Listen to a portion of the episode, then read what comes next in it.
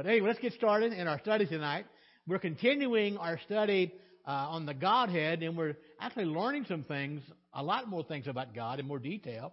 And tonight we're going to talk a little bit about the love of uh, God. Now, I don't know about you, but have you discovered that God is amazing? Isn't that true? He's, he is so amazing. And the more I learn about him, the more I realize I don't know a lot about him to begin with. He's just scratching the surface.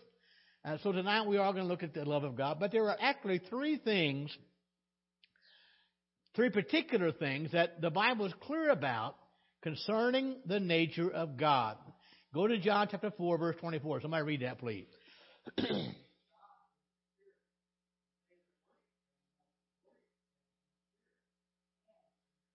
Okay, the first thing the Bible, well, one of the things that, these are not in particular order, but one of the things God, that uh, the Bible is clear about, God is, and the King James and most translations say a spirit. But in the Greek, there's no letter A there. Okay? The Greek says God is spirit. Now think about that. Now, first of all, let me try to illustrate this a little bit. Is God, is he a God or is he the God? He's the God. And we wouldn't say that God is one of many. And so the Greek emphasizes that God's not just a spirit of many, a one of many good spirit, whatever it is. God, in his essence, is spirit. So there's no article there before the word spirit in the Greek language. So what it does when you read it that way, it places God in a class all by himself. And where does God belong? In a class all by himself. So God is spirit in the highest sense of the word. Of the word. Now, because he is spirit, he has no visible substance. Uh, he has uh, no tangible body. Because if he did, he wouldn't be omnipresent. He would be limited to one place. Uh, but because he is spirit, his presence fills the heaven and the earth. Now remember, everything we learn about God we take by faith. Isn't that true? Based on what the scripture says. So number one, God is spirit. Go to 1 John chapter 1 verse 5.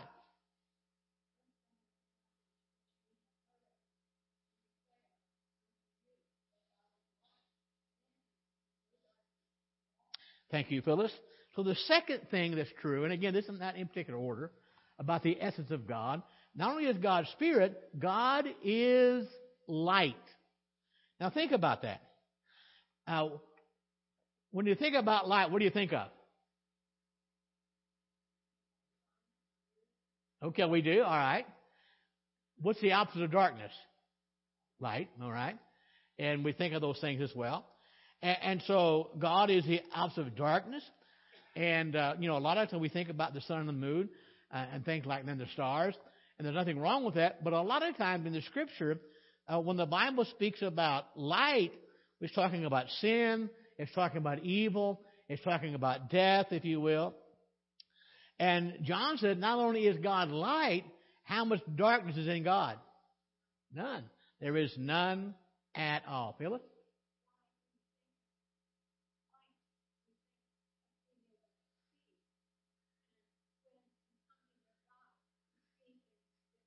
Absolutely. Yes, indeed. And it, it, it does. God's light casts things in a different light for us. So God is light. And to say that God is light tells us that God is the grand total sum of everything excellent. Because in Him is no darkness at all. So God is spirit. God is light. Go to 1 John 4 8.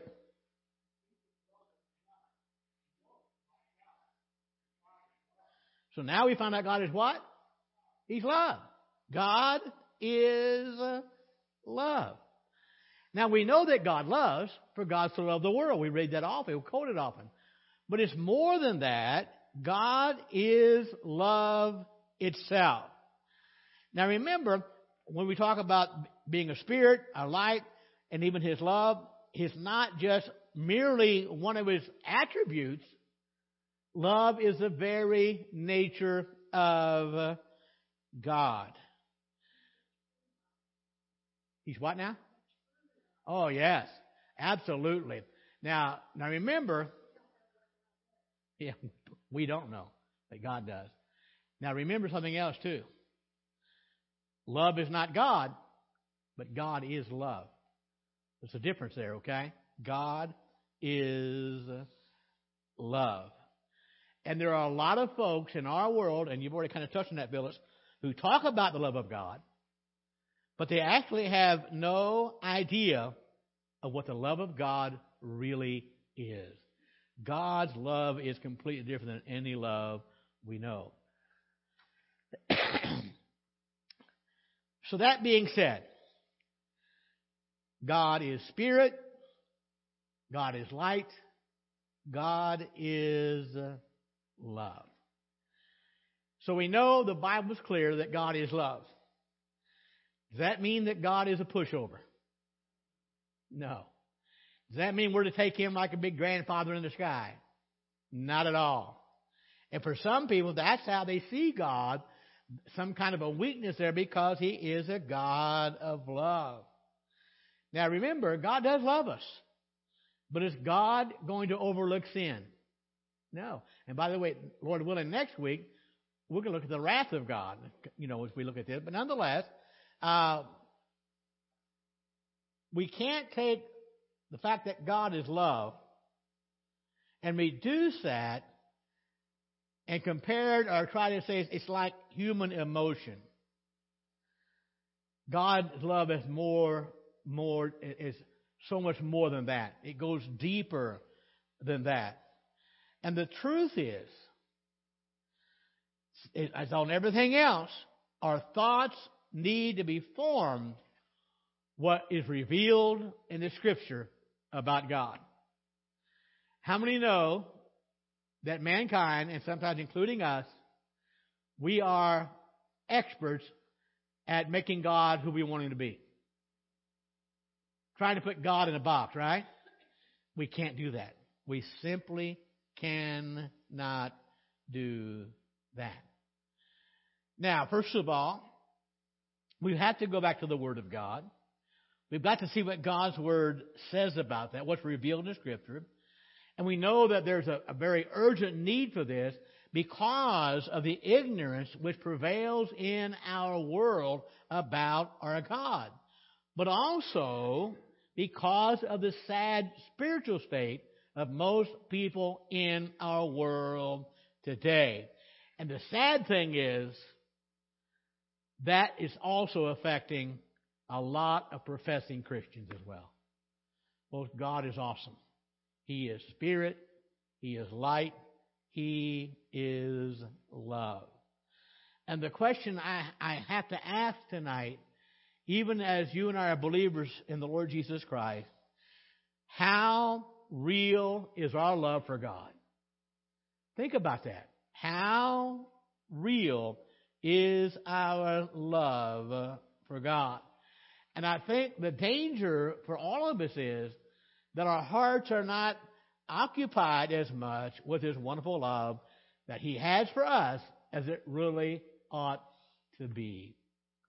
It's interesting. I was uh, some years ago now uh, in the book of Corinthians. Paul talking about preaching the gospel, and he had shared the different all the difficulties he had been through. And Paul, being a master teacher, uh, always expected questions, or he kind of, kind of uh, would think about what they might wonder. And the question was, well, why, if that's true, why would you keep on doing this? And Paul said, the love of God constrains me. When I realize how much God loves me, I simply can't quit. And so, folks, we need to have a, a, a, a grander view of God's love for us. And so the better we become acquainted with God's love, the better we begin to understand God's love, the character of God's love, the fullness of God's love, the blessedness of God's love, the more our hearts are going to be drawn to love Him more. Isn't that just like our God? the more you love Him, the more you understand it, the more you'll be drawn to love God more. Let's look at some principles I think that's important tonight when we talk when we think about God's love. And uh, we've talked about this in a lot of areas. Number one, the love of God is uninfluenced. The love of God is uninfluenced. What do you think we mean by that?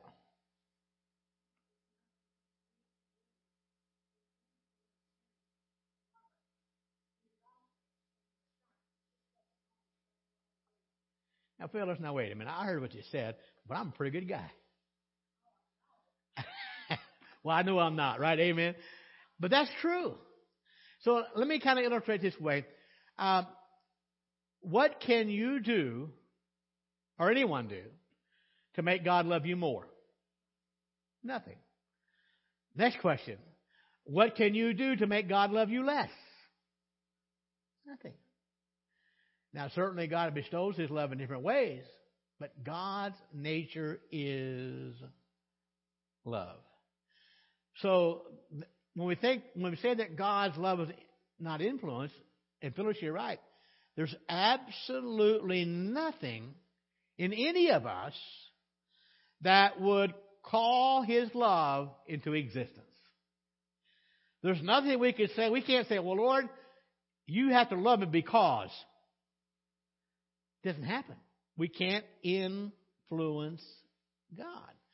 There's nothing in me or anyone else to attract it. There's nothing in either of us, any of us, to promote it because God is love. Now, certainly we ought to love one another, and uh, we know how that should operate. But normally in this world, when you love somebody, there's something in their lives that attracted you to them or vice versa attracted them to you. And that, that's what it is between human beings. But the love of God is free. The love of God is spontaneous. The love of God is uncaused. And we're referring to John 3.16 throughout the night. For God so loved who? What's that mean? Everybody. Why? Because God's love. There was nothing that caused it, nothing that influenced it. No one deserves the love of God. And so the only reason that God would love any of us is because of his sovereignty and because God is love. Deuteronomy chapter 7, look at verse 7 and 8.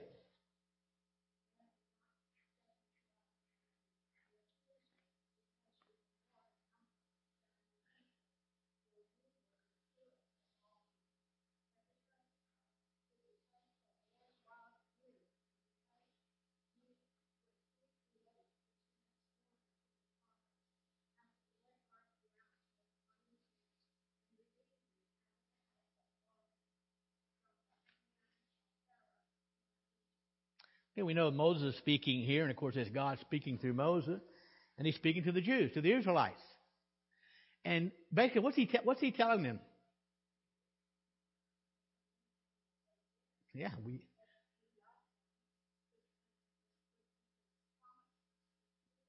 Exactly. And, and you know, the problem, even through the years of the centuries, the Jews came to a place they felt they deserved the love of God. But what did God say? No, you didn't. God said, I didn't, I didn't choose you because there were more of you than any other people. I, I, I didn't choose you because of any other reason, but I chose you because I loved you. And he made a promise. He made a promise to Abraham, Isaac, and Jacob. And when God makes a promise, what can you count on? You're going to keep it. So God said, don't get so high and mighty. Yes, I have chosen you, not because you're good or, or you're smarter or more than other people. I chose you because of my love and because of my promise to your forefathers. So,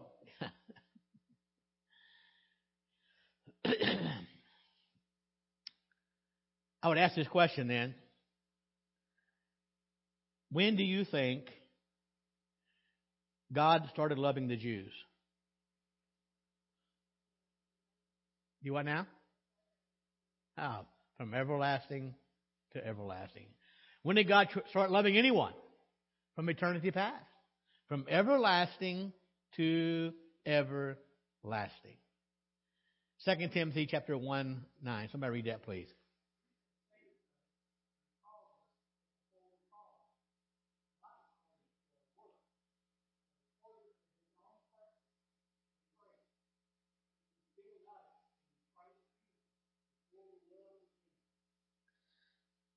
So Paul is saying basically that God loves from himself. That's where it originates. And he loves from himself, Paul says, according to his own purpose. God's love is uncaused. He loves because he is love. 1 John 4:19 What does that tell us? He loved us first. Now remember, God didn't love us because we loved Him.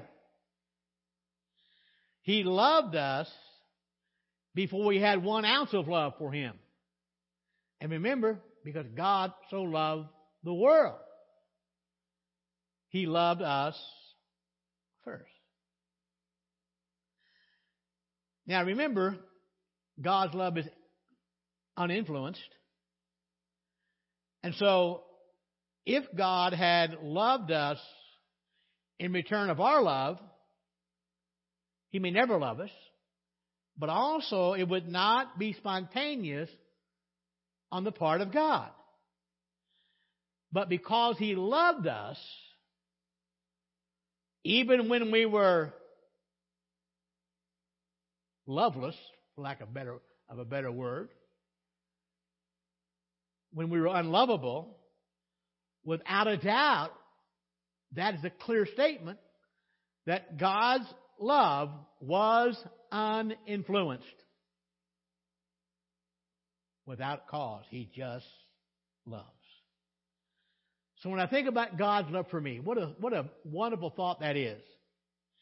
When I think about the love of God for each of His own, no matter who it was or who it is, that love was unmoved by anything in us. That love was not caused by anything in us. I would say it's caused, it's there because in spite of us. In spite of who we are. So when I think about this question tonight, what is there in any of us that would attract the heart of God to us? To Him, I mean. Nothing. Absolutely nothing. Romans chapter 7, verse 18.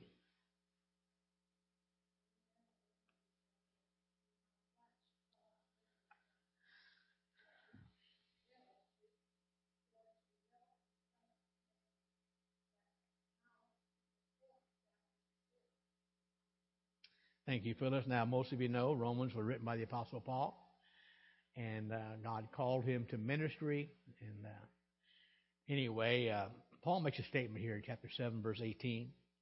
He says, I know that in me, or in my flesh, dwelleth no good thing. What's he saying? Yeah, there's no, there's no good in me at all.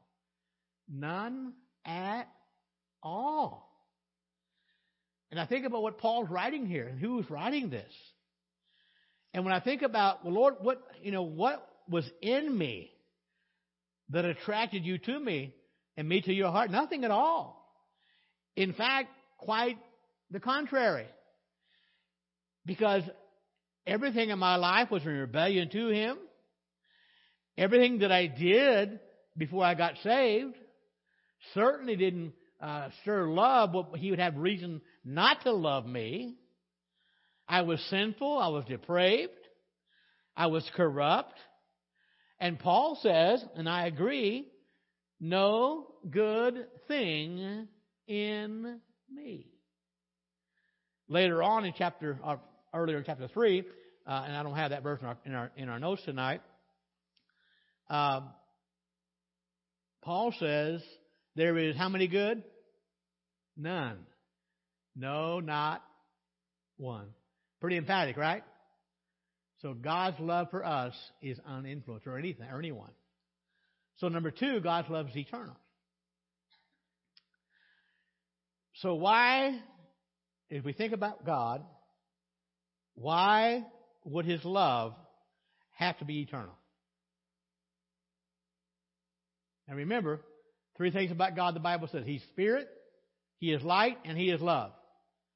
So, okay.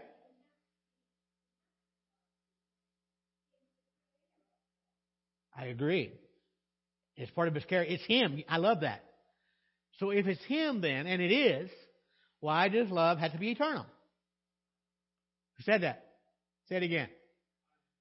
Wait, God is eternal. like you said, Philip, it's him. It, it, God is love. And because God is eternal, His love is eternal. So when did God begin? Had no beginning. So when did love begin? Always been. Now, do I understand all that? Certainly not. From everlasting to everlasting, He is God and He is love. And here's something I learned preparing for this lesson.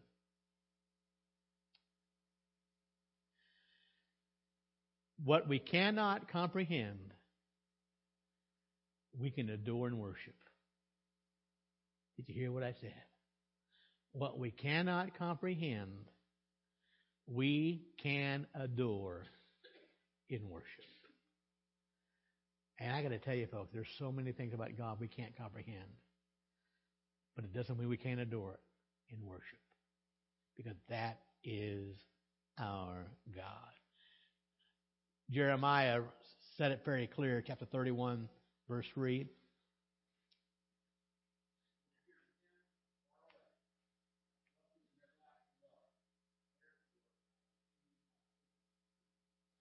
How long has God loved them, Jason? With an everlasting love. Again, it's hard for me to wrap my mind around this. But a, what a comfort, what a blessing to know that our great and holy God loved his people before heaven and earth were called into existence. Because he's God, he's eternal, his love is eternal. What a blessing to know that God has set his heart on his people from all eternity. That's the God who loves us, the God who sent his son to die for his sin. And this in itself is clear proof that God's love is spontaneous because he loved even in the endless ages before any of us were even created. God's love is eternal. Ephesians chapter 1, look at verses 4 through 6, please.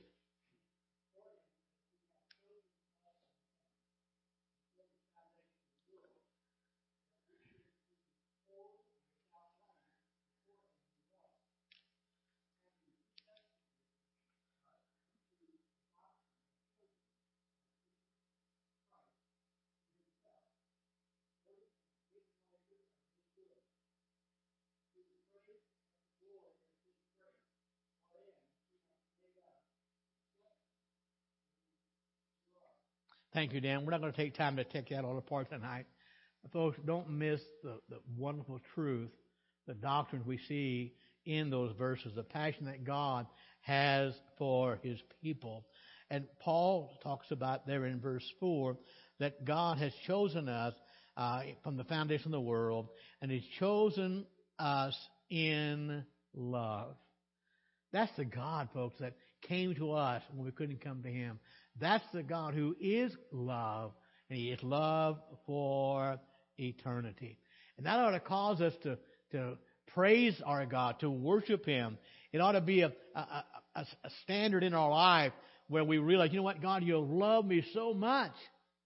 how can I not but serve you and love you every day of my life? Now, okay, so we know that God's love has no beginning, but what else do we know about God's love? It has no end. It's from everlasting to everlasting. He is God, and because He is God, uh, and since God is love, then it's also true that God's love is from everlasting to everlasting. I have a question for you, okay? Uh, do you have do we have to go to bed tonight worrying will God love us tomorrow? No. That's one that we can count on. His love has no beginning, it has no end. It's from everlasting to everlasting. So it's uninfluenced, it's eternal. And the third thing is God's love is sovereign. Now, we're not going to spend a lot of time on this now because the reason that is because God is sovereign. What does that mean? Huh? Yeah, in charge of what?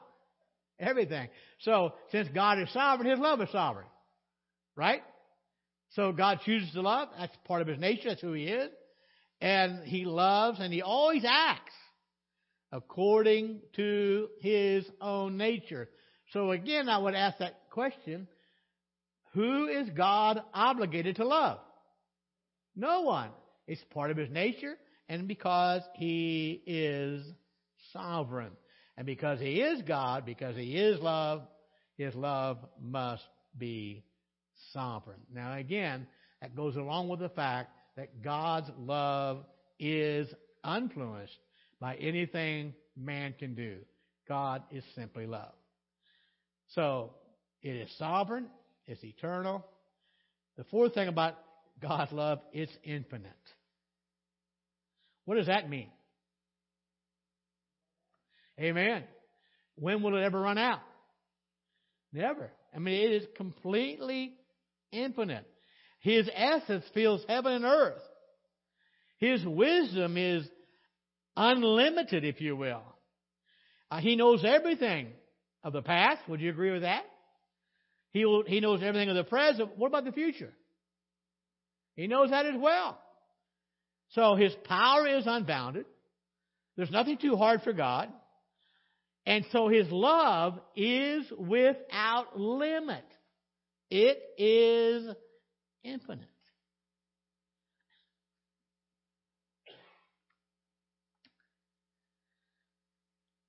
How, how, how can we measure the depth of God's love? What did you say, Dan? Philip, what did you say? We have no way to do it. We can't fathom it. We simply cannot fathom it. We can't measure the height of God's love. We just simply can't do that.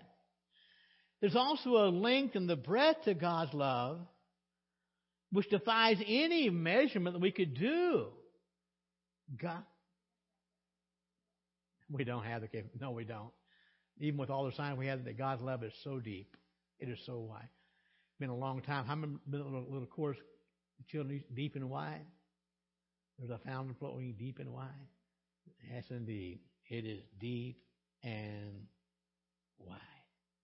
Ephesians chapter 2, verse 4.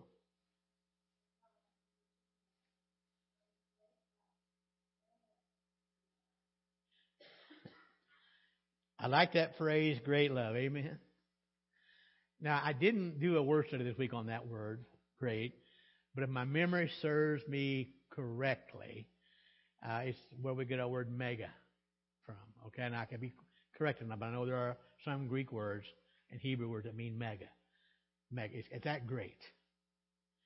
And this word great, I think we see a parallel in it when we read John 3.16 that God so loved the world. Now, can you imagine that? I mean, think about that. Now, remember what we said earlier. The fact that God so loved the world means what? Everyone, including Alan Evans? Including Roland Luthi or anybody? Sure. Doesn't matter who they are. And it's hard for us to comprehend that. And so we think about this great love. The idea here is that God's love is so transcendent, we simply can't fully comprehend the love of God. He loves the whole world. Now, does, he love what people do? Not at all. But he sent his son to die for them. Yeah, he does. Yes, he does. Ephesians chapter 3, verse 19. Anybody got that? To read it?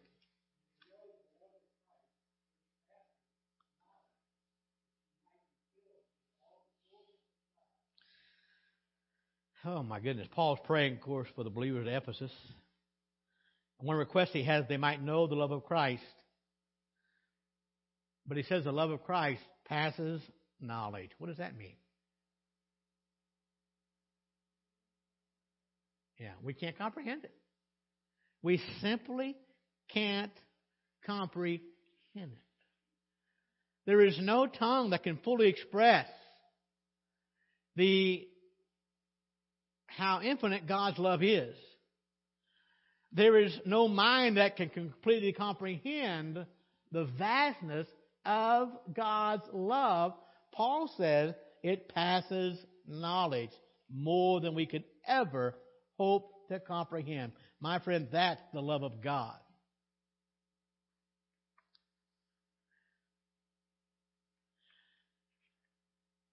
And I'm convinced that no matter how long one may consider it and contemplate this subject of God's love,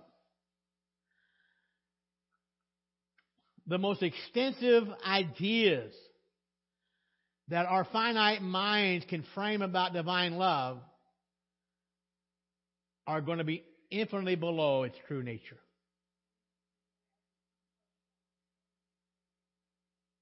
That's the only time we'll understand it. Exactly right. We will never plumb the depths of God's love in this world. One theologian said this that heaven is not so far above the earth as the goodness of God is beyond the most raised conceptions which you are able to form of it.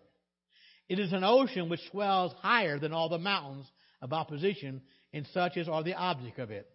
It is a fountain from which flows all necessary good to all those who are interested in it. God's love is deep and wide. It's greater than we can imagine. It's greater than we can even fathom. That, my friend, is the love of God. It is infinite. But not only is it infinite, God's love is immutable. James 1.17. Somebody read that, please.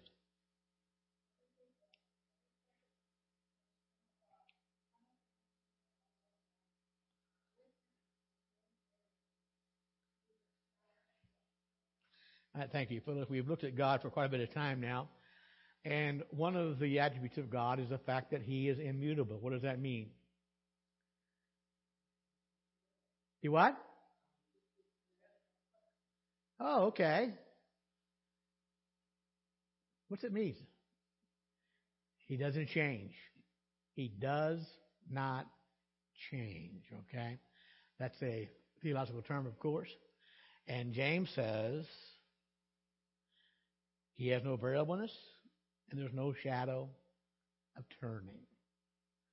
I believe it was in Malachi, God says, I change not. So the word immutable means God doesn't change. Now, we talked about a while ago, a moment ago, that God's love was eternal because love is the essence of God. And the reason God's love is eternal because God's eternal. So, using that same analogy of that same reasoning, we know that God's love doesn't change. Why? Amen, Dan. God does not change. And just like God Himself, there's no variables, there's no shadow of turning. God's love doesn't know change either. Now, we're not going to take time to take the verses here, but how many remember Jacob in the Old Testament? How many like to ha- have him as your neighbor? You what? Phyllis, I'm surprised at you. What do we know about Jacob? Yeah, I mean, he was a scoundrel. Um, I mean, deceiver, I, uh, yeah, I mean, you, you, name it, that, that Jacob was. And, uh, Paul even quotes it, I think, in Romans 9. But God made a statement Jacob have I loved, and Esau have I hated. Now, please understand, um, the, the word hate there not mean hate like you hate somebody because God blessed Esau too. But in the sovereignty, He chose, if you will, to bless Jacob's life even more. And so He loved Jacob, and this is hard to explain this, but He demonstrated in a, in a, in a very great degree.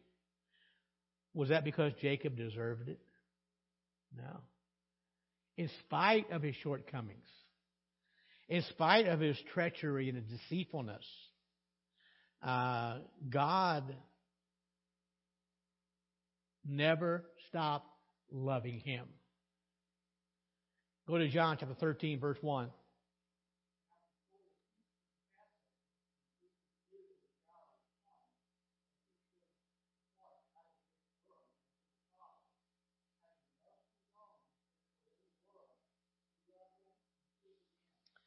Thank you, Dan.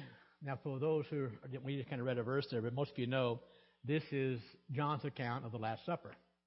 Who was there? We know Jesus was there. All the disciples, including who? Including Judas. Did Jesus know what Judas was going to do? Sure, he did. He knew every detail of it. And John says that night he loved them to the end. Of course, we're toward the end of his life here on this earth. Before the ordeal is over, one of the apostles would say, Show us a Father. Another would deny him, even cursing. All of them would forsake him. And one of them sold out.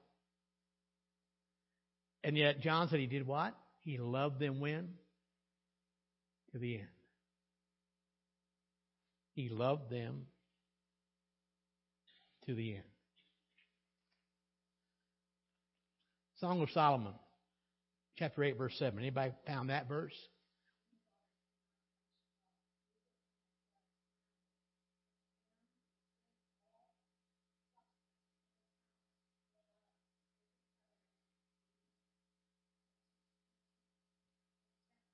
What a word, huh?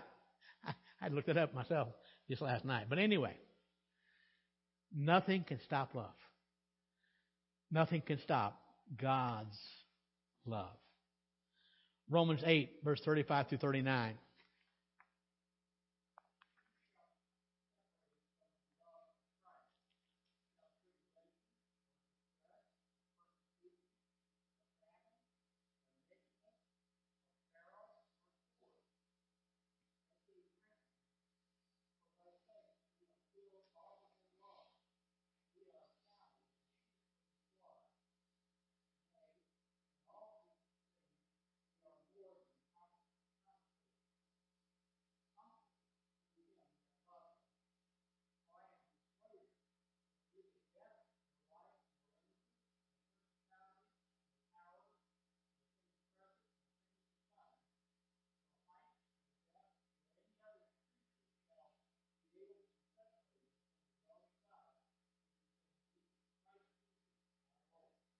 Thank you, Dan.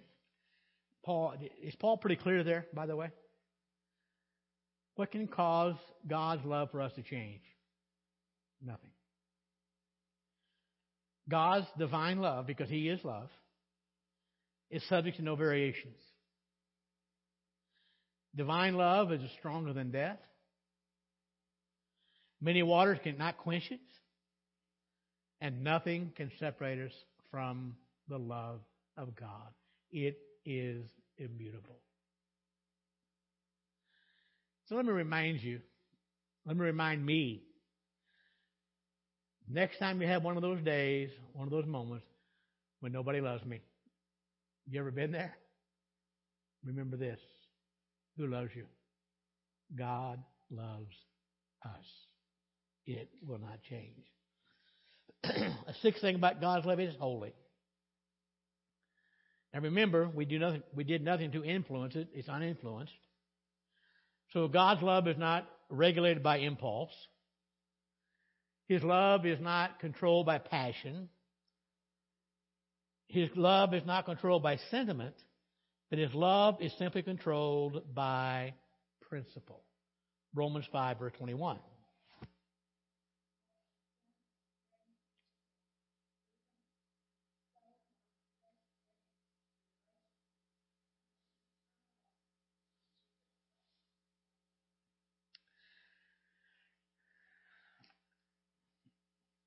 Let me help I can explain why we included this verse. We're talking about God is holy. His love is holy. Paul writes here in Romans 5:21 that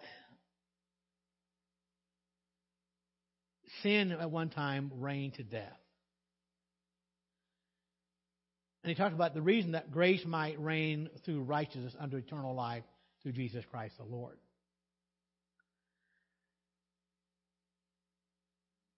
But here's what Paul is saying God's grace reigns not at the expense of grace, but through righteousness. So please understand, even though mankind has sinned, the fact that God wants grace to reign is true in spite of that sin. It's not that he condones that sin. Um, it's not at the expense of grace. But God wants that sin to be turned and that grace would now reign through righteousness. And so we have to understand that God is love. That's the essence of God. But it never conflicts with his holiness. Now remember, we already read earlier that God is light. We've already read that God is love. But I want you to realize it's not a mushy wushy kind of love. It's not a, a, an effeminate kind of softness in God. Because God is going to be a holy God. His love will never interfere with His holiness. Hebrews 12, verse 6.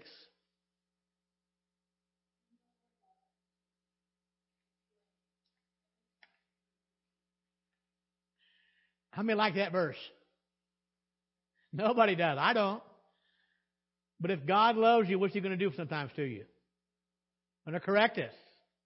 Now remember, God's love, God is love, but it doesn't mean He's wishy-washy. Doesn't mean He's not going to be holy. Love means that when you do wrong, God will do what? He'll correct you. Okay? He will discipline His children. So God will not wink at our sin. Even as Christians, He won't ignore our sin because God's love is pure and it will never conflict with His holiness. And then finally, number seven, God's love is gracious. Dan, you read a moment ago in chapter 8 of Romans, verse 32 through 39. And certainly, the love and favor of God are, are inseparable. And Paul demonstrated that in chapter 8. And when I think about that love of God, how precious it is. Because that love from that love, there can be no separation. Now remember, who made that choice? God did. And I'm going to tell you, to me, that demonstrates how gracious God is. He made that sovereign choice. But another question I have to ask what determined God, or what caused God to give His Son for you and me? His love, His grace. And that love, we see it in the power of the incarnation of Christ. And that love is a love that so loved the world that God gave His only begotten Son. And who deserves that? Nobody.